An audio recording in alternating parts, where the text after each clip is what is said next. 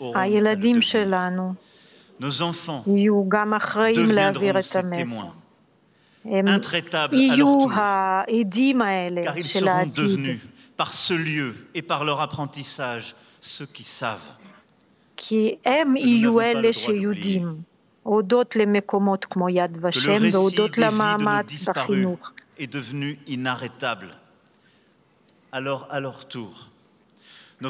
יהיה תורה תורם של הילדים שלנו לתת את הדוגמה הזאת של הצדק. והם יהיו אחראים להגנה הזאת של הדמוקרטיה, של הומניזם, הומניות.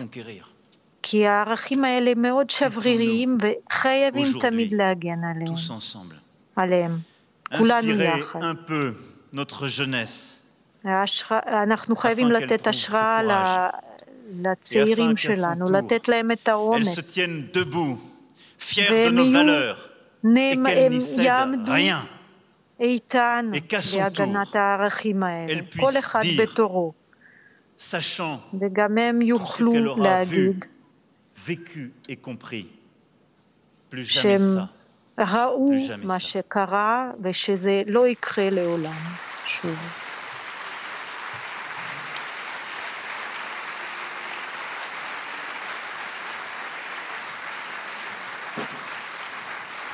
לעולם לא עוד, אומר נשיא צרפת עמנואל מקרון. נטליה קנבסקי, הנאום הזה משקף במידה רבה את הדאגה שגוברת בצרפת נוכח האנטישמיות הגוברת שם, כי היום כשמדברים על אנטישמיות, מדברים על צרפת, מדברים על גרמניה, מדברים בעיקר על המדינות האלה. איך, איך, איך מרגישים את זה בעיר שבה נולד מקרון? אני חייבת להגיד שבעיר שבה נולד מקרון כבר אין קהילה יהודית. היהודים עזבו מכאן בשנים האחרונות עקב האנטישמיות הזאת. בית הכנסת היחיד שהיה באמיין כמעט היה על סף סגירה, בסופו של דבר איכשהו לא סגרו אותו אבל העבירו אותו למקום אחר, אבל יהודים עזבו את העיר הזאת בדיוק בגלל האנטישמיות, בדיוק בגלל התופעות של של שנאה שהיו בשנים האחרונות, בגלל הפיגועים שהיו בצרפת בשנים האחרונות, כן. אבל הציבור הצרפתי מאוד מודע לדבר הזה. נטליה קנבסקי, כתבת חדשות החוץ, תודה רבה לך. תודה, ערן. ועכשיו אנחנו כבר עוברים לנאומו של יורש העצר, הנסיך צ'ארלס. נציגה של בריטניה, כמובן, באירוע הזה. On behalf of the United Kingdom, to commemorate all those so tragically lost in the Shoah.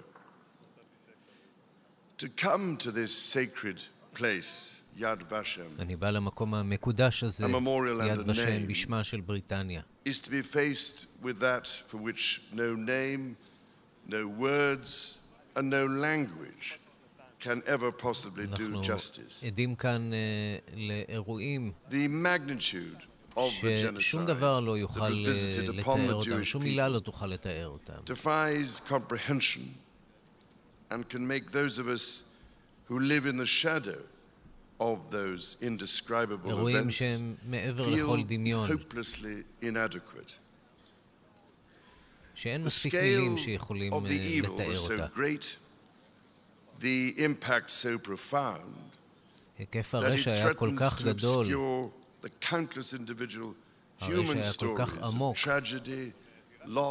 ההשפעות היו כל כך חמורות.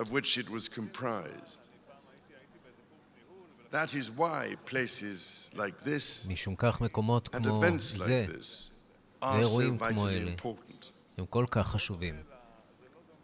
For many of you, you here, and for Jewish people across the globe, those stories are your stories. Whether you witnessed and somehow endured the appalling barbarity of the Holocaust personally, or whether it touched your lives through the experience of your loved ones, or through the loss of parents, grandparents, את המאורעות הברברים של מלחמת העולם השנייה, של השואה. לאלה מכם שאיבדו הורים, סבים, לעולם לא נשכח שאלה הסיפורים שלנו,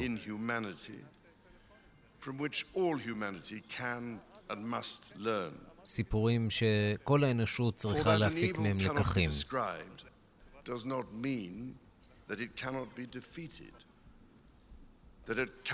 והעובדה שאי אפשר לתאר את הסיפורים האלה לא אומרת שאי אפשר להביס אותם. ולכן יש חשיבות רבה לכך שאנחנו מכונסים כאן בישראל, מדינה שבה רבים כל כך מצאו, מצאו בנחמה, מצאו במקלט. It has been a singular privilege throughout my life to have met so many Holocaust survivors. הייתה לי זכות גדולה במהלך חיי לפגוש ניצולי שואה רבים כל כך שנמלטו לבריטניה ופתחו בחיים חדשים.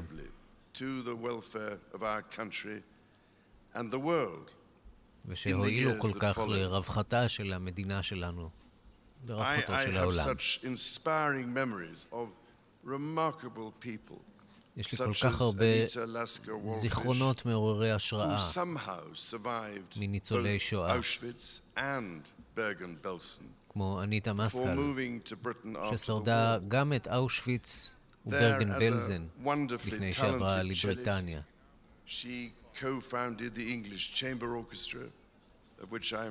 ככנרית וצ'לנית, היא הובילה את הקמתה של התזמורת הקאמרית הבריטית. היא כמובן נושאת על זרועה את המספר הזה, שבאמצעותו ניסו להפוך אותה לאבק אדם.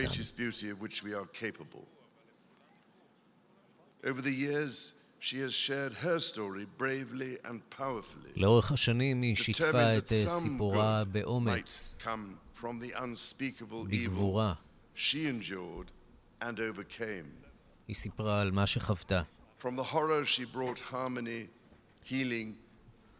מן הזוועות היא הולידה הרמוניה, ריפוי, מרפא ומזור,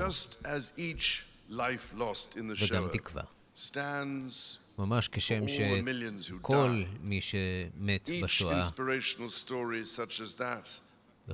כל ניצול כזה מייצג את הסיפורים הקשים של כל אלה שעבדו. סיפורים על עוצמת הרוח, על אומץ בלתי נדלה, for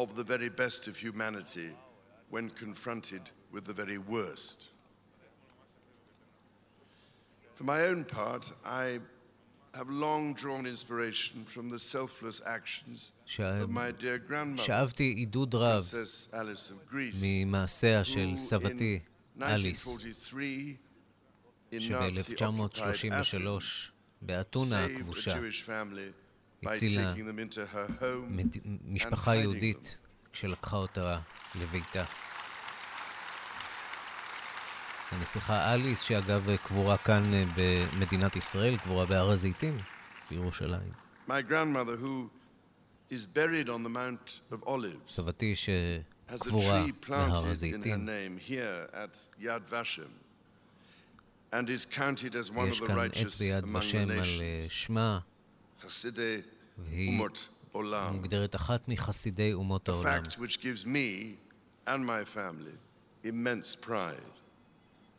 וזה גורם לי גאווה רבה, גאווה עצומה. רבותיי, כמעט דור, שנות דור, חיים שלמים חלפו מאז זוועות השואה, שהתחוללו על אדמת אירופה. ניצולי השואה הופכים מעטים יותר ויותר. עלינו מוטלת החובה להבטיח שהסיפור שלהם ימשיך להתקיים, שכל הדורות הבאים יכירו אותו.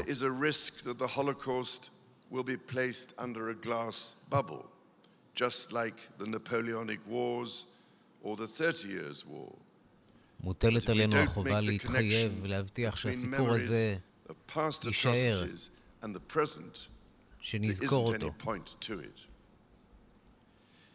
She is, it seems to me, absolutely right. The Holocaust must never be allowed אסור שהשואה תהפוך לסתם עובדה היסטורית. לעולם לא נפסיק להזדעזע.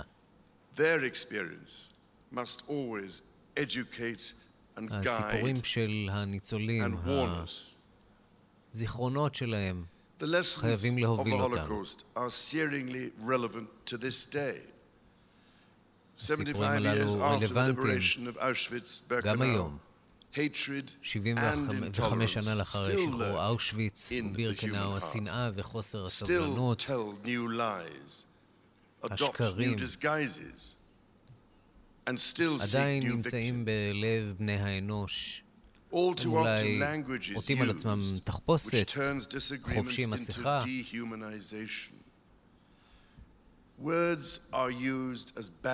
אבל אנחנו שומעים כיצד יש מי שמשתמשים בשפה, במילה, כדי להשיל מאחרים את המאפיינים האנושיים שלהם. אנשים שמנסים למתג אחרים כאויבים, כמזיקים, אנשים שפועלים באלימות מילולית, שפועלים באכזריות, שמתייחסים לאחר באופן פוגעני בשל דתם, גזעם.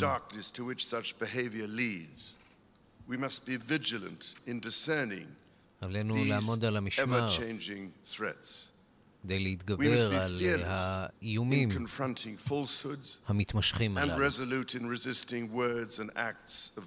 עלינו להפגין תעוזה במאבק שלנו נגד אותן פעולות אלימות. עלינו לשקוט על שמרנו במאבק הזה. אנחנו חייבים להפוך את האדמה על פיה, כדי שמחלוקות כאלה לא יקנו להם אחיזה. עלינו לזכור שכל אדם בצלם אלוהים, בצלם האל.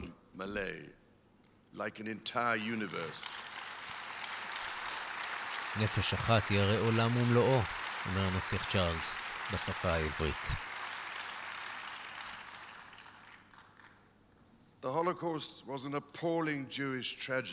השואה הייתה טרגדיה יהודית מזעזעת, אבל גם הייתה טרגדיה אנושית אוניברסלית. טרגדיה שאם אנחנו לא נפיק את הלקחים שלה, אזי נחטא החטא נוראי. היום, כאן היום, במקום הזה שמשמר את זכרם של מיליוני הקורבנות, הבה נתחייב מחדש לסובלנות, לכבוד, להבטיח שאלה שחיו, שחוו את האופל הזה, תמיד, כמילותיו של הנביא ישעיהו, יהיו אור לגויים ויובילו את הדורות הבאים לאורם. כך הנסיך צ'ארלס. היה בן נפתלי, מנכלית מסועה שנמצאת איתנו כאן באולפן. מדבר הנסיך צ'ארלס, וגם דיבר לפניו נשיא צרפת מקרון, על החשיבות בחינוך וגם על הקשר בין האנטישמיות לשנאת הזרים האחרת, כיוון שזו בעיה שמטרידה את העולם ואת אירופה בוודאי, לא פחות משנאת היהודים.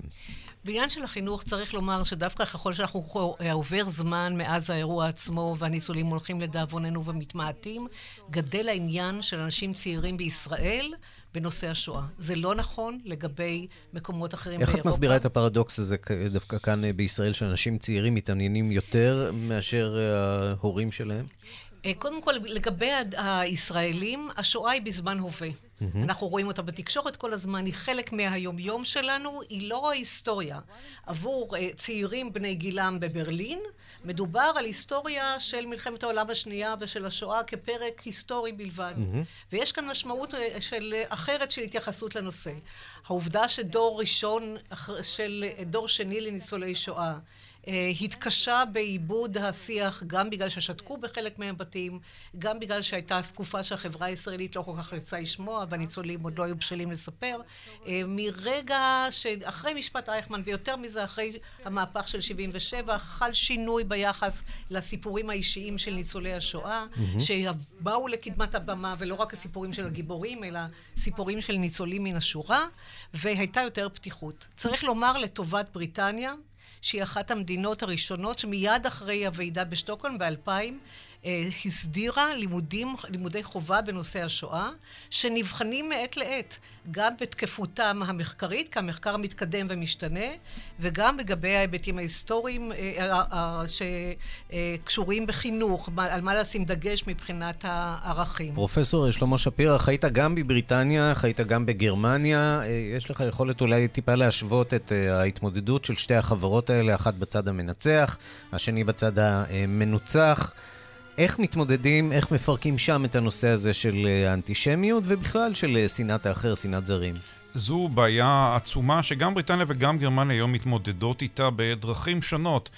בריטניה שהייתה בצד של המנצחים ולאורך עשרות שנים באמת הדגישה את אלמנט של ניצחון צבאי. הנסיך צ'ארלס סיפר לנו עכשיו על, על, על סבתו, על דודתו, סליחה, שהסתירה יהודים. אני רוצה להזכיר שהסבא שלו, המלך ג'ורג' השישי, סירב לעזוב את לונדון תחת הפצצות כבדות של הבליץ, ואימא שלו, המלכה אליזבת, התגייסה לצבא ושימשה בתפקיד של נהגת תובלה mm-hmm. בזמן המלחמה. בואו נחשוב על זה שהמלכה אליזבת נהגה במסעית תחת הפצצות של הנאצים, לא דבר מובן מאליו, כאשר ראש הממשלה צ'רצ'יל ביקש ודרש מהם לעבור לקנדה הבטוחה בזמן המלחמה. פה, פה, כן, קרובי משפחה אחרים שעוברים עכשיו לקנדה. זה כבר בעיה כן, אחרת, הם ממשיכים אחרת. את המסורת. אבל לימודי שואה, או קוריקולום של שואה בתוך בתי ספר, נמצאים תחת מתקפה בכל אירופה, גם בבריטניה, גם בגרמניה. לא, הם, לא, הם, הם מופיעים באופן רשמי בתוכנית הלימודים, אבל מורים ומורות רבים מעדיפים בכיתות לא להתייחס אליהם, בגלל ריבוי של מהגרים, ילדים, משפחות של מהגרים, שלא אוהבים לשמוע על השואה, או בעיקר מהגרים מוסלמים, שבגרמניה לא רוצים לשמוע על שואה. הרבה מורים לא מדברים על השואה יותר בכיתה, למרות שזה מופיע בספרי הלימוד, כי הם אומרים לעצמם, מה אני צריך להיכנס לכל הוויכוחים האלה? דיברתי לא מזמן עם מורה שמלמד במנצ'סטר, בבריטניה. הוא אומר, שישים אחוז מהילדים בבית הספר הם מרקע של מהגרים. ברגע שאני מעלה את השואה, אז אומרים לי, תקשיבו, גם אנחנו קורבנות, אנחנו מהפליטים מסוריה ומעיראק ומאפגניסטן, למה לדבר רק על מה שהיה לפני שבעים וחמש שנה? וקשה מאוד למערכות חינוך, לא באופן פורמלי, יש ספרים ויש חומרי לימוד, אלא בתוך הכיתה, המלחמה, שדה הקרב, עבר לתוך הכיתה. האם כן ואיך מציגים את השואה? אם זה משהו שקרה, כמו שאמר מקרון, שלא נשווה את זה לימי נפוליאון, או למה שקרו לפני אלפי שנים, אלא שזה דבר שמשפיע על החיים שלנו. יכול להיות שהעובדה שישראל במרכאות, אולי אין ברירה, כן? נכסה את נושא השואה, ואנחנו רואים עד כמה האירוע הזה הוא בעצם עובד בשני הנתיבים, גם בנתיב של זכר השואה וגם בהיבט הדיפלומטי, ההכרה בישראל והעובדה שהאירוע הזה מתרחש בירושלים וזוכה לנוכחות כל כך גבוהה. יכול להיות שזה פוגע במידת מה בזיכרון השואה באירופה? יכול להיות שזה פגע בעבר, אבל האלמנט הזה הוא פחות ופחות היום. ואנחנו יכולים לראות כעובדה למשל שמדינות שונות, אפילו רחוקות מישראל ורחוקות מההוויה הישראלית, הקימו למשל מכונים לחקר השואה, מוזיאונים מאוד מאוד אקטיביים להציג את השואה. אם אתה בוושינגטון, מדברים עכשיו על הקמת מוזיאון בלונדון, מקומות אחרים, שלא להזכיר על האנדרטת השואה הענקית שנמצאת בלב ברלין, דברים שלא קמו בקלות, אבל בהחלט מטמיעים את השואה כאסון עולמי, ולא רק הבעיה של היהודים. היה בן נפתלי, כשאנחנו מדברים באמת על הדואליות הזאת שבין הצדקת הציונות, הצדקת הקמת העם היהודי בארצו, הקמת מדינת ישראל, וזיכרון השואה, יש פה איזושהי התנגשות אה, לאירופים רבים, נכון? יש מתח מובנה כבר הרבה מאוד שנים בין המסרים הייחודיים, היהודיים והישראלים, לבין המסרים האוניברסליים, שצריכים לדור בכפיפה אחת. ומה שקורה בעצם בבריטניה היום הוא שיש שיפטינג קצת של שילוב הנושא השואה עם הרבה יותר מסרים אוניברסליים, אה, שהם חלק כאילו מאותו סל של התייחסות לנושא השואה, על המסרים הרחבים יותר שלהם, שזה בעצם בעצם הדרך שבה הם פתחו, כי כל אחד צריך לעסוק בנושאים שנמצאים על סדר היום שלו. ולכן אנחנו צריכים להיות מספיק פתוחים לצורך של מדינות אחרות לשים דגשים אחרים כאשר הם עושים את יום הזיכרון הבינלאומי לשואה. כך למשל השנה ביום יום שני, יום השואה בלונדון, יום הזיכרון הבינלאומי בלונדון, ובכל אחת מהערים יש ארגון שנמצא בחסות בית המלוכה שמטפל שנה שלמה בארגון יום השואה הבינלאומי. השנה הוא עומד... זה בהחלט תפס, את אומרת. תפס מאוד, מאוד מאורגן, מאוד מסודר, עוסק במגוון... והנה עכשיו עולה על הפודיום, אני מתנצל שאני כותר אותך, פרנק וולטר שטיינמאייר, נשיא גרמניה, לשאת דברים.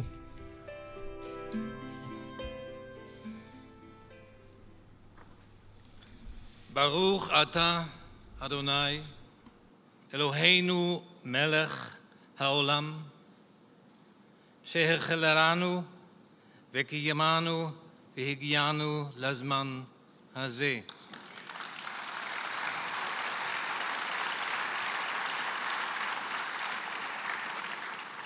זו מתנה ומעשה של חסד לאפשר אל לשאת בפניכם דברים כאן ביד ושם ביום זה.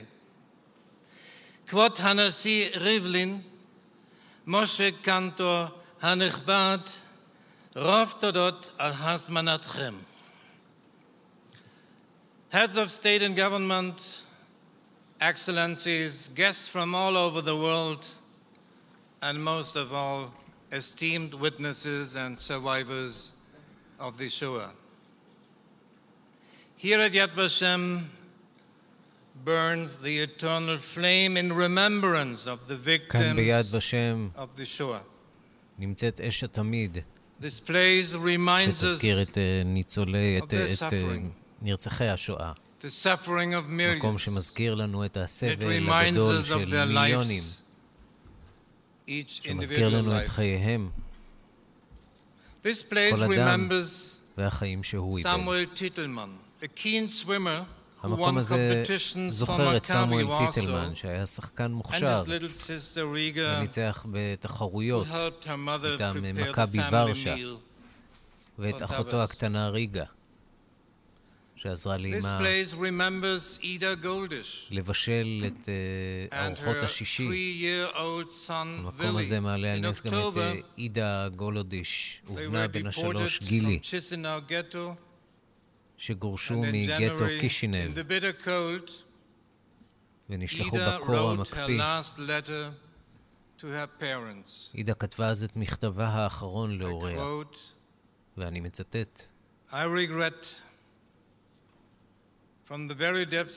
אני מתחרטת מעומק ליבי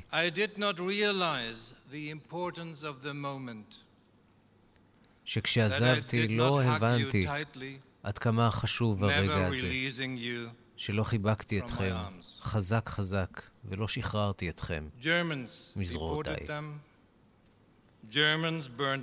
הגרמנים גירשו אותם, הגרמנים צרבו על זרועותיהם את המספרים. הגרמנים הם אלה שניסו לשלול מהם את אנושיותם, למחות את זכרם באמצעות מחנות ההשמדה. אבל הם לא הצליחו לעשות את זה. סמואל, אידה וגילי היו בני אדם, וכך אליה אנחנו נושאים אותם בליבנו. יד ושם מעניקה להם, כפי שכתוב בספר ישעיהו, יד ושם. גם אני עומד בפני אתר הזיכרון הזה, ובפני היד הזאת, כאדם וכגרמני. אני ניצב בפני היד, בפני האנדרטה, אני קורא את שמם, אני שומע את הסיפורים שלהם, ואני מרכין ראש מתוך צער עמוק. סמואל, ריגה, עידה וגילי היו בני אדם. וחשוב להגיד את זה גם כאן. גם אלה שביצעו את הפשעים היו בני אדם. הם היו גרמנים שרצחו, תכננו, סייעו לרצח. גרמנים רבים אישרו קו בדממה, גם הם היו גרמנים.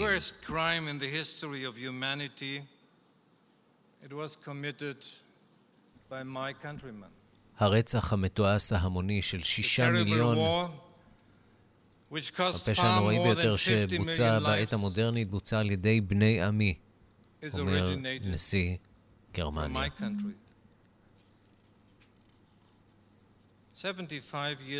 מלחמה שקטלה יותר מ-חמישים מיליון בני אדם יצאה מארצי שלי.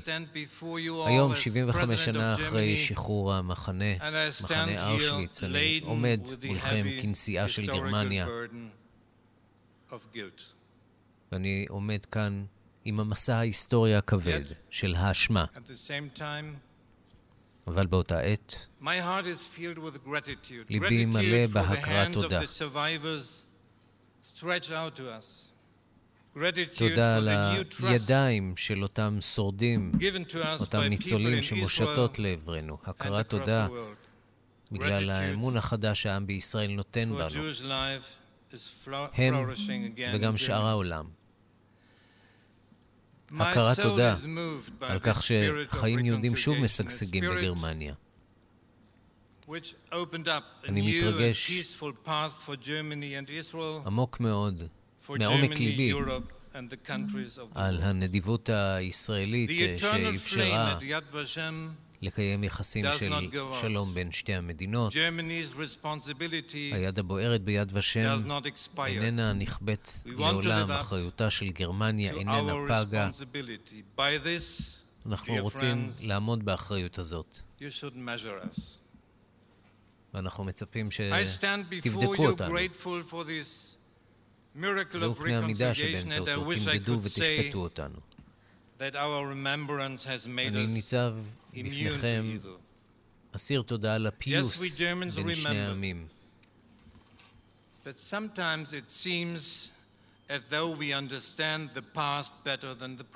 לפעמים נדמה שאנחנו מבינים את העבר טוב יותר מההווה. רוחות רעות צצות ועולות במעטה חדש, מציעות פתרונות שיש בהן חשיבה רודנית, גזענית, אנטישמית, כאילו שיש בהן איזשהו פתרון לעתיד לבעיות של העידן שלנו. והלוואי שיכולתי להגיד שאנחנו הגרמנים למדנו את הלקח שלנו. אבל אני לא יכול לומר זאת כשהשנאה הולכת ומתפשטת. אינני יכול לומר זאת כשיורקים על ילדים יהודים בחצר בית ספר. אינני יכול לומר זאת כשאנטישמיות גסה מתחבאת מאחורי מעטה של ביקורת על ישראל. אינני יכול לומר זאת כשרק דלת עץ עבה מונעת מטרוריסטים, ממחבל ימני, לבצע מרחץ דמים בבית כנסת בעיר הלה ביום כיפור. כמובן שהעידן שאנחנו חיים בו היום הוא עידן אחר. המילים אינן אותן מילים, התוקפים אינם אותם תוקפים, אבל הרשע הוא אותו רשע, ויש רק תשובה אחת להכל, לעולם לא עוד. משום כך לא יהיה סוף לזיכרון. האחריות הזאת למעשה שזורה בעצם המהות של הרפובליקה הפדרלית של גרמניה. החל מהיום הראשון. אבל אנחנו נבחנים שוב ושוב, כאן ועכשיו. גרמניה תוכל לעמוד במטרות שלה רק אם היא תכיר באחריות ההיסטורית שלה. אנחנו נלחמים באנטישמיות, אנחנו מנסים לעמוד מול הרעל של הלאומנות, אנחנו מגנים על החיים היהודיים, אנחנו עומדים לצד ישראל, וכאן ביד ושם אני מחדש את ההבטחה שלי לפני העולם כולו. ואני יודע שאני לא לבד. היום אנחנו מתאספים כאן יחד כדי לומר לא לאנטישמיות, לא לשנאה. מתוך הזוועות של אושוויץ, העולם כבר הפיק לקחים. אומות העולם בנו כבר סדר גדול של שלום, סדר עולמי חדש שמתבסס על החוק הבינלאומי. אנחנו הגרמנים מחויבים לסדר הזה. אנחנו רוצים להגן עליו ביחד עם כולכם. משום שאנחנו יודעים ששלום אפשר לחרב. Esteemed heads of state and government, I am grateful that together ראשי מדינות, ראשי ממשלות, נכבדים, אני אסיר תודה על כך שהיום אנחנו מתחייבים על כך ביחד, לקיים עולם ללא מעשים של רצח עם. מי יודע אם אי פעם נשמע את הקול הקסום של החיים. מי יודע אם נוכל לשזור את עצמנו לתוך הנצח? מי יודע? סלמן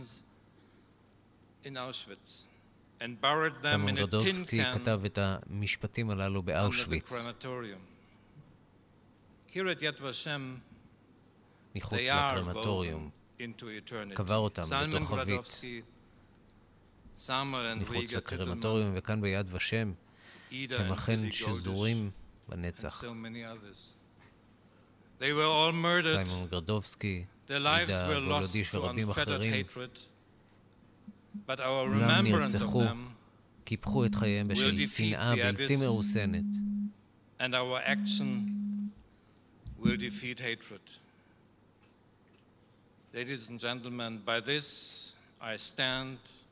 גבירותיי ורבותיי, אני עומד כאן ומייחל. שהחיינו וקיימנו והגיענו לזמן הזה. פרנק וולטר שטיינמאייר, נשיאה של גרמניה, פותח את נאומו ומסיים אותו עם אותה תפילה היהודית, שהחיינו וקיימנו והגיענו לזמן הזה.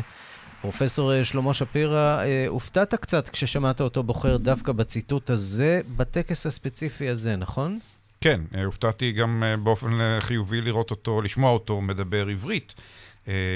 ואפילו יותר מפסקה אחת או שתיים, כמו שעשו המנהיגים האחרים.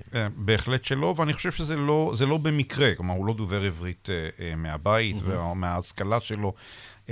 זה דבר שהכינו, הוא בעצמו לא בהכרח כותב את הנאומים שלו, אבל יש פה אולי, מכל הנאומים שראינו היום, אולי הנאום המשמעותי ביותר מבחינה היסטורית. מי היה חושב, רק שבעים וחמש שנה לאחר שחרור מחנה הריכוז אושוויץ, שהיו מגיעים לכאן, אז היינו יודעים שהיה מגיע נשיא רוסיה, והיה מגיע סגן נשיא ארצות הברית, ונסיך מבריטניה וכן הלאה, ורשימה ארוכה. אבל מי היה מאמין שיעמוד כאן נשיא גרמניה? נשיא גרמניה, בסך הכל שבעים וחמש שנה, מבחינה היסטורית זה, זה זמן קצר mm-hmm. מאוד, כן? לא יעלה על הדעת, למשל, שנשיא ארמניה יעמוד בפרלמנט הטורקי וידבר על, על טבח הארמנים או, או דוגמאות אחרות ברואנדה, חס וחלילה לא להשוות את הדברים האלה, אבל העומק של הקשרים בין ישראל לגרמניה מתגלה פה לא רק בצדדים הכלכליים והביטחוניים, אלא באופן חברתי, וניתן היה לראות על פניו של הנשיא שטיינמאייר, שהוא בעצמו מתרגש מאוד ממה שהוא עומד וזה כאן. וזה לא במקרה שהוא לא נעם בשפה הגרמנית, הוא חשש אולי מה מתגובות של לא, ניצולי לא. שואה? אני לא חושב, אני... הגברת מרקל, הקנצלרית, נעמה בגרמנית, לא הייתה שום בעיה עם זה, הוא מגיע מהמערב, הוא היה מורה בעברו, האנגלית שלו פשוט יותר טובה, לא הייתי מפרשן את זה יותר מדי, אלא יש יש פה התחשבות שלו, ב... הוא רצה שהמסר יגיע באמת לכל המשתתפים. העניין של נאומים בגרמנית כבר עבר בישראל, כמו האיסור לנגן מוזיקה של וגנר שהיה בעבר. פה או... אגב, בתחנה הזאת עדיין אסור. אוקיי. כן. אוקיי, אבל uh, בתחנה הזו גם uh, לפחות נשיא, uh, נשיא גרמניה מדבר uh, אנגלית, וזה זה בסדר. זה, אגב, גם אם הוא היה מדבר בגרמנית, uh, דווקא היינו שמחים לשמוע מה יש לו להגיד uh, בכל שפה, ואני רוצה לשאול אותך, uh, איה בן נפתלי, מכון uh, מסועה, כולם פה מדברים על חינוך, חינוך, חינוך, עד כמה אנחנו רחוקים מהמקום שבו אנחנו צריכים להיות בו בתחום uh, החינוך uh, לשואה באירופה, uh, וגם כאן בישראל. בואו נתחיל עם גרמניה. Mm-hmm. בגרמניה בעצם אנחנו עובדים בין בין תוטלת. מצד אחד, גרמניה השקיעה הכי הרבה מכל מדינות אירופה בעיבוד העבר הנורא הזה, ועד כדי כך שלגבי דור שלישי לפעמים אתה מוצא שלב של רוויה. Mm-hmm. וככל שהימין עולה, אנחנו מוצאים גם פוסטרים ואמצעים אחרים של תקשורת שבהם אנשים צעירים אומרים לא עוד, אנחנו לא מוכנים לשאת יותר את האשמה הזאת, מספיק שואה, אנחנו לא שותפים למחויבות על האשמה, אנחנו נראה את הפנינו לעתיד, אבל לא מוכנים להצט... להתייחס לעבר. זה מצד אחד. מצד השני, בעקבות משבר ההגירה, יש הרבה מאוד כספים פדרליים שמושקעים בחינוך של המאגרים שזה עתה הגיעו, mm-hmm. כתנאי לקבלת תהליך, קבלת התושבות שלהם, גם ב, בשכונות שלהם על ידי הכשרת מורים מקרבם שעוברים תהליך של הכשרה כמתווכים, וגם בבית וילה ונזה, לא מזמן שציינו את, ה, את הנושא של ונזה, יש שם מרכז חינוכי חשוב, שהוא מטפל הרבה מאוד בקבוצות של בני נוער ממוצא מוסלמי שהגיעו בשנים האחרונות, כדי לחבר אותם לזיכרון המשותף הגרמני. כך שבגרמניה אנחנו מדברים על סיטואציה מאוד מיוחדת. בארץ התהליך הוא שונה. בעבר הייתה, היה זיכרון אחד, הגמוני, שיד ושם הכתיב אותו, אנחנו כבר הרבה שנים אחרי זה. מדובר כאן על הרבה מאוד נרטיבים, והנוער שלנו יותר מאשר הוא מושפע מלימודי היסטוריה בבתי ספר, הוא מושפע מה, מהקולנוע ומאמצעי תקשורת ומהסיורים בפולין כמובן, ואתה מוצא הרבה מאוד דגשים שונים, כי כפי שמכינים אותם לסיורים בהשקפת עולם זו או אחרת, כך אתה מוצא את המסקנות שלהם שונות מקבוצה לקבוצה, ואנחנו מדברים על דור של ריבוי נרטיבים, שזה הדבר, אבל הדבר המשותף הוא שיש הרבה מאוד עניין. הרבה, יש גידול גד... משמעותי מאוד, הן במסעות לפולין, והן בכניסות למוזיאונים ומכוני שואה כמו זה של מסועה. אנחנו מדברים על עשרות אלפים בשנה, שבאים באופן וולונטרי, הם לא חייבים, הם מגיעים ממסגרת בתי ספר ומשלחות, אבל הם מתרבים מדי שנה, והעניין גובר והולך. נשים נקודה בשלב הזה, כיוון שיש לנו אה, מחויבות אה, לחסות, נשמע אותה ומיד נשוב. פרסומת אחת וחזרנו. שנה חדשה, סיטרואן חדשה. משלמים מקדמה של אלפיים ועשרים שקלים, והיתרה בתשלומים, ויש לכם סי חמש ארקרוס אלפיים ועשרים. רק עד עשרים וארבעה בינואר. נתראה באולמות התצוגה. סיטרואן, כוכבית ארבעים ותשע שמונים ותשע. כפוף לתקנות. סיטרואן. כן, אנחנו ממשיכים לעקוב אחר האירועים של פורום השואה הבינלאומי ביד ושם, ופונים אלייך כתבתנו שם דקלה רון שפרן. שלום דקלה. שלום ערן, אנחנו עדיין כאן במרכז התקשורת ביד ושם. אתה יודע, עכשיו אנחנו שומעים ורואים כאן את הקטע המוזיקלי הזה, קטע שמנוגן על ידי תזמורת בינלאומית. רקביאם. בינלאומית, עכשיו זה רקביאם, נכון? ובין הלאומים, מלבד קטעי המוזיקה, מוצגים כאן גם קטעי וידאו קצרים בנושא של, אתה יודע, גם שואה, גם אנטישמיות בת זמננו, וגם מראים תמונות של מנהיגי בעלות הברית בתקופת מלחמת העולם השנייה.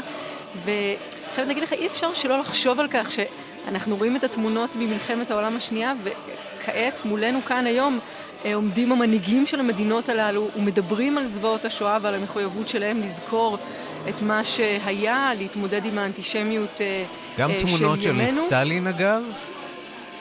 האמת היא שאת סטלין באמת לא, אני חייבת להגיד שאני לא ראיתי, אבל יכול להיות שפספסנו כאן, את השאר אני יכולה להגיד שראינו, גם ארצות הברית, גם בריטניה, גם, אבל באמת העלית כאן נקודה, אני חייבת להגיד, הנשיא פוטין אומר כאן שהוא קורא להקים פורום בינלאומי של החברות הקבועות במועצת הביטחון שהתכנס עוד השנה ויעסוק במאבק באנטישמיות.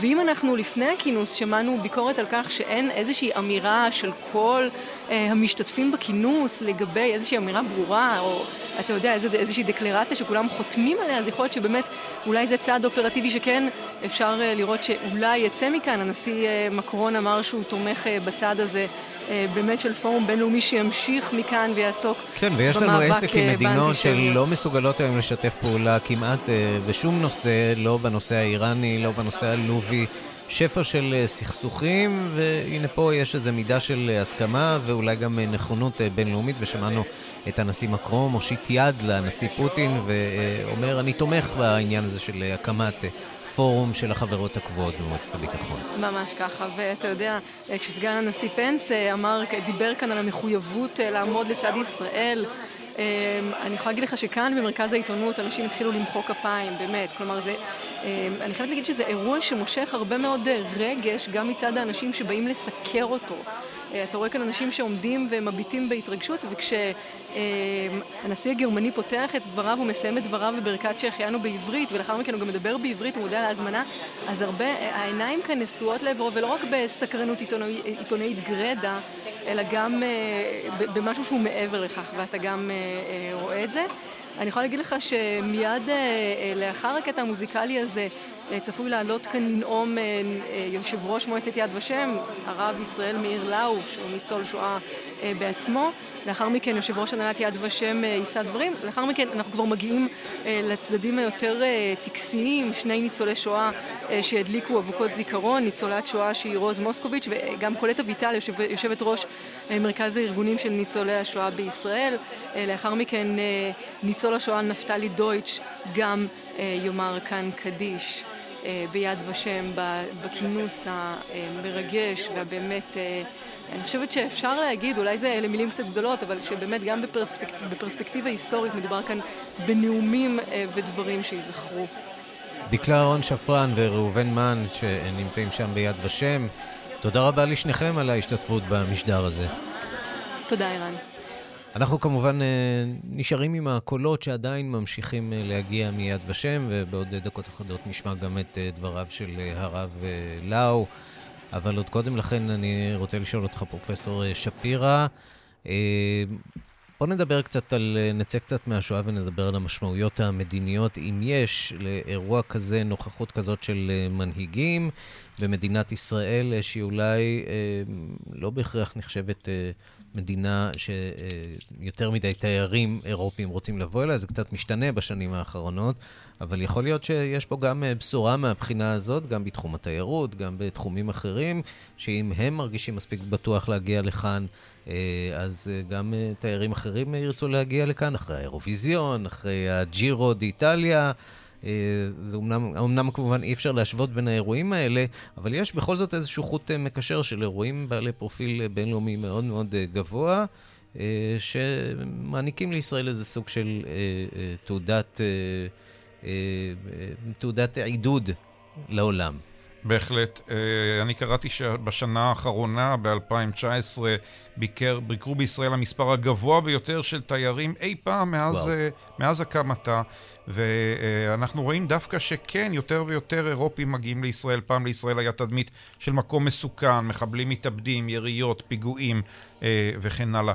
היום מגיעים לישראל כי היא מקום בטוח והיא גם מקום שמח. אנחנו רואים שהישראלים נמצאים גבוה מאוד במחקרים של סביעות רצון מהחיים שלהם. תל אביב, עיר ללא הפסקה, מעצמת ההייטק. רק הפוליטיקה פה מצליחה לקלקל את ה... זה לא מפריע לאף, לאף תייר, כשם שהפוליטיקה בספרד או בבלגיה לא מפריע לנו כשאנחנו מגיעים לשם. זה גם לא מפריע למנהיגים לבוא לכאן. לחלוטין. מעניין להזכיר את פיליפ, מלך ספרד, שמגיע לכאן. למלך ספרד יש את התואר הטקסי מלך ירושלים. Mm-hmm. הוא ירש את זה אה, כבר שמונה מאות שנה שזה עובר בשושלת, מאז אה, מסעי הצלב הראשונים לירושלים. לא סיפרו לו שהוא כבר לא? שהוא כבר לא? הוא, הוא לא, זה, זה, זה ברור לו, זה כמובן אה, אה, אה, רק אה, דבר טקסי לחלוטין, אבל אה, הוא מגיע לירושלים בשמחה, אני חושב שכולם אה, מגיעים. ובהחלט יש פה גם מסר מסוים, ישראל הוא מקום של עתיד ולא רק מקום של עבר, הוא לא רק מקום שבו אה, אה, מזילים דמעה על זיכרון של מה שהיה בעבר, אלא בעיקר מקום שמתרכז בעתיד, והעתיד שלנו מהווה דוגמה לרבים אחרים באירופה. הצלחה העצומה של מעצמת ההייטק, כל החברות שמוקמות ומצליחות בישראל, והיום אתה רואה יותר נציגויות של חברות הייטק שנמצאות מכל העולם בישראל מאשר בכל מקום אחר בעולם. העובדות מדברות בעד עצמם, ובהחלט יש פה עוד, הזכרת את האירוויזיון, גם כן אירוע מאוד חשוב. כמובן, להבדיל, כן. להבדיל, אבל כל זה מקדם את ישראל וזה חשוב לנו. מה זה עושה לשכנים שלנו, הפלסטינים, שצופים אולי בדממה במה שמתרחש כאן ביד ושם, בירושלים, כל המנהיגים האלה שבמידה רבה נותנים לגיטימציה לשלטון של ישראל בירושלים? אני חושב שפלסטינים רבים לא שוללים את השואה ולא את הזיכרון של השואה. אחד הזיכרונות החזקים שלי, של העשורים האחרונים, בחיים האישיים שלי, הם ביקורים בסוף שנות התשעים עם קבוצות של פלסטינים וישראלים ביחד ביד ושם. Mm-hmm.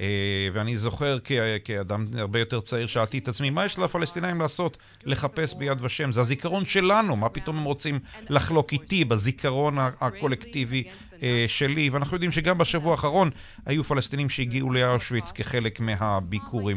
הבעיה היא, היא מתחילה באמת באיראן, שוב פעם צריך להזכיר את איראן, ששוללת את השואה, ואתה שואל את עצמך, מה רבק, מה יש לאיראנים לשלול את השואה? כלומר, מה אכפת לכם? היא הייתה, היא לא הייתה... נזכיר להם שוועידת איראן הייתה אצלם, כן. אבל האינסטרומנטליזציה של לא הייתה שואה, אין יהודים, אין להם את הזכות הזאת. האיראנים צריכים להבין שהם טועים, אנחנו לא טוענים שישראל היא שלנו בגלל השואה. השאלה באמת עד כמה איראני הנושא, כי על פניו נראה שיכול להיות שאם יושג פה שלום אי פעם באזור הזה, הוא יושג רק לאחר שהפלסטינים יבינו את הנרטיב של הסבל שלנו, ואולי גם אנחנו נבין קצת מהנרטיב של הסבל שלהם, ואז אפשר, אפשר אולי לראות שהתרחש כאן משהו. ואני רוצה לשאול אותך, איה בן נפתלי, אתם מזהים בעולם הערבי, בעולם המוסלמי, איזושהי נכונות להתחיל לגעת, לעסוק בנושאים האלה של שואת העם היהודי, אולי באקדמיה, אולי אצל האליטות, או שעדיין ממש לא? עדיין לא.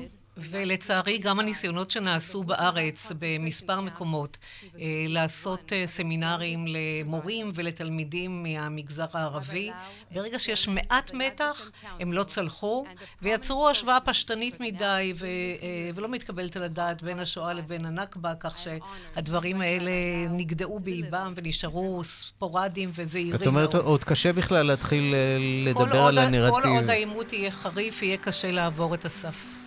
ואנחנו בצער. עכשיו uh, ממתינים לדבריו של uh, הרב uh, מאיר לאו, שעולה עכשיו uh, על הבמה. מילדי בוכנוולד. Mm-hmm.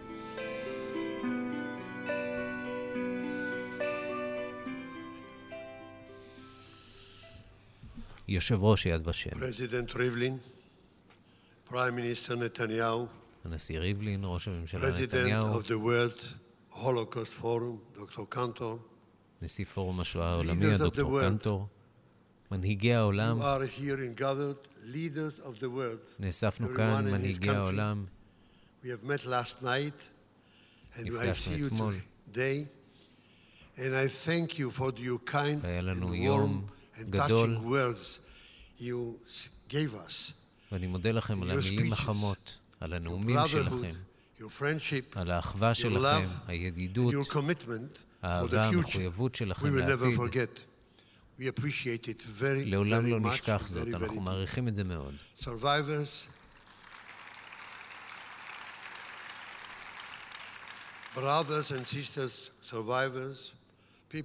ניצולי שואה, אחים ואחיות, אזרחי ישראל, מוריי ורבותיי, ladies and gentlemen. לפני עשרים וחמש שנה, חמישים שנה לאחר שחרורו של מחנה הריכוז בוכנוולד, מחנה ששחרר הצבא האמריקני, הוזמנתי לשאת נאום בפני הניצולים, אותם ניצולים ששרדו גם חמישים שנה אחרי השואה. באתי עם אחי המנוח נפתלי, הגיבור שלי שהציל את חיי. באנו מישראל לגרמניה. ויימאר היא עיר. בוכנוולד היא סאברב של ויימאר. באנו לוויימאר, בוכנוולד היא פרבר של ויימאר. פתחתי את דבריי במילים הבאות. זהו ביקורי השני בבוכנוולד. הקודם היה לפני חמישים ואחת שנה. ומה השתנה? כשהייתי כאן בפעם הראשונה הייתי ילד בן שבע וחצי. ללא אב, ללא אם, אבל עם אח. באתי לכאן ולא היה לי שם. הייתי מספר. הפטלינג, נומר אחת אחת שבע אפס שלושים. פריזנר, אחת אחת שבע אפס שלושים. פריזנר. שבע וחצי שנים. אסיר מספר אחת אחת שבע אפס שלושים, בן שבע וחצי.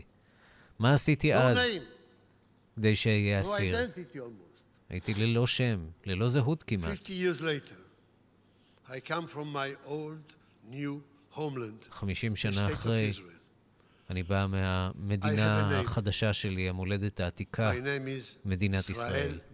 ויש לי שם, שמי הוא ישראל מאיר לאו. אני לא אסיר יותר, אני הרב הראשי של ישראל. איזה שינוי. כזה הבדל בין הביקור הראשון לשני.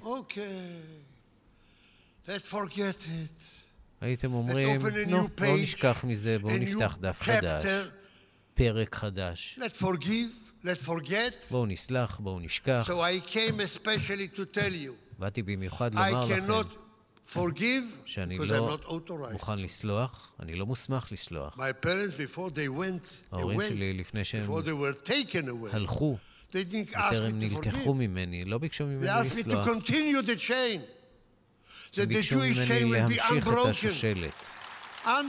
השושלת היהודית שלא תישבר לעולם, לעולם. זה מה שהם אמרו לי. אני זוכר את אמא שלי, הייתי כבר בן שבע וחצי. היא אמרה לי, תזכור שאתה יהודי. בכל מקום שתלך אליו. תזכור שאתה חלק משושלת רבנית.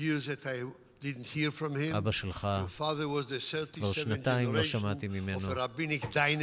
הוא דור שלושים ושבע של שושלת רבנית. אתה הדור ה-שלושים ושמונה. המשך בשרשרת הזאת. זה המשפט האחרון שהיא אמרה לי, לא דיברה על סליחה. מה עוד ביקשתי ממני? לשכוח? איך אפשר לשכוח? איך אוכל לשכוח את המכות, את הכפור, את הרעב, את ההרעבה למוות. אני תמיד זוכר את הכוכבים באותו רקיע אפל שהיה מעליי במשך חמש שנים וחצי. היו שם אנשים, בהם כאלה שאני חב להם את חיי. אני זוכר אותם. אני זוכר את הסבל, את העינוי, את הנספים. זאת הסיבה שבאתי מישראל לבוכנוולד, לומר לכם את מה שבאתי להגיד. אני רוצה להגיד לכם, ידידיי, שאני מעריך מאוד את הביקור שלכם כאן, וגם את ההבטחה שלכם להילחם באנטישמיות. זוהי הבטחה, זוהי מחויבות, זוהי חובה. את זה לא נשכח. אנחנו נעריך כל מילה שאמרתם. אמרתם את הדברים מלבכם, מעומק הלב. אנחנו בהחלט מאמינים שהערב הזה ביד ושם בירושלים יכול להוות גשר, לא רק סביב השואה אלא סביב הישרדות המין האנושי. אם תפתחו את הספר הראשון בתנ"ך, ספר בראשית, מה תראו שם? את סיפורו של נוח, תיבת נוח. נוח בנה תיבה, והכניס לשם את כל החיות. הוא אמר, אתם תשרדו בדרך הזאת. הם היו מאה וחמישים ימים בתיבה. מי היה שם? טייגרס, ליונס, בירס, נחשים, נמרים, אריות, דובים, פרות, חמורים, יונים.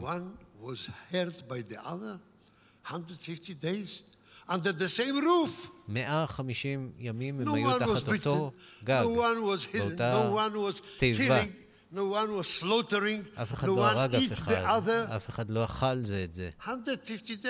מאה וחמישים ימים. נחשים וילדים. הנכדים של נוח. אף אחד לא נפגע. מדוע?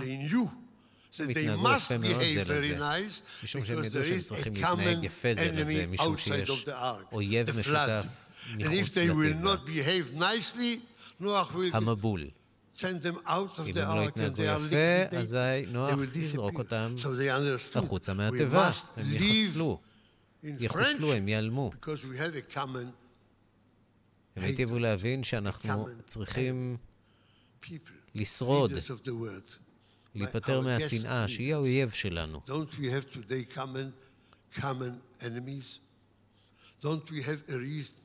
רבותיי, מנהיגים, האם אין לנו אויב משותף או אויבים משותפים? האם אנחנו לא יכולים להבין את מה שהנחש הבין בתיבת נוח? שורה של מחלות, הסרטן, האיידס, הרעב, בורות, פשיעה, נשק גרעיני. יש כל כך הרבה אויבים משותפים. אבל ננהג כידידים, לפחות נתנהג כמו שהחיות נהגו זו בזו במהלך המבול.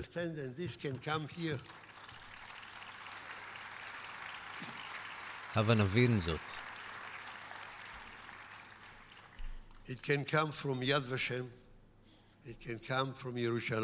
זה יכול לבוא מיד ושם, מירושלים.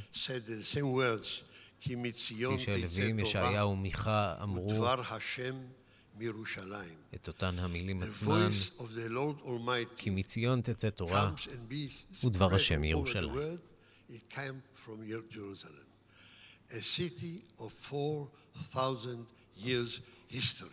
עיר עם היסטוריה של ארבעת אלפים שנה. לא נוכל לשכוח זאת לעולם. אנחנו צריכים לסלוח לאחים, ואנחנו צריכים להתייחס זה לזה כאחים וידידים. זוהי חובתנו, וזוהי המסקנה.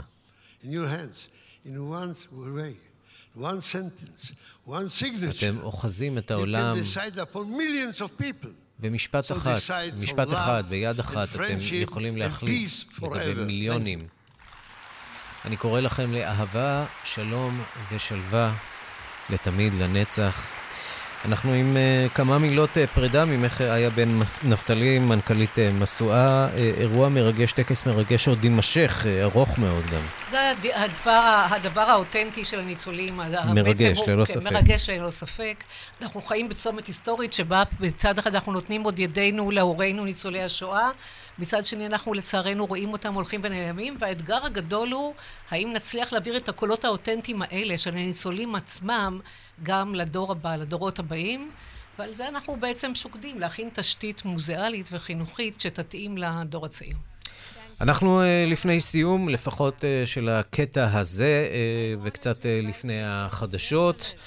אנחנו רוצים להודות לעורך זאב שניידר, למפיקה ילד דוידי, לטכנאי רומן סורקין, תודה לאורית שולץ ושמעון דוקרקר באולפן בבאר שבע, תודה מיוחדת לשוש פורמן, לצוות ביד ושם, לדקלה אהרון וראובן מן, תודה לצוות באולפן, פרופסור שלמה שפירא, ראש מחלקת אירופה באוניברסיטת בר אילן, ואיה בן נפתלי, מנכ"לית מסועה, שניכם נעמתם לי מאוד.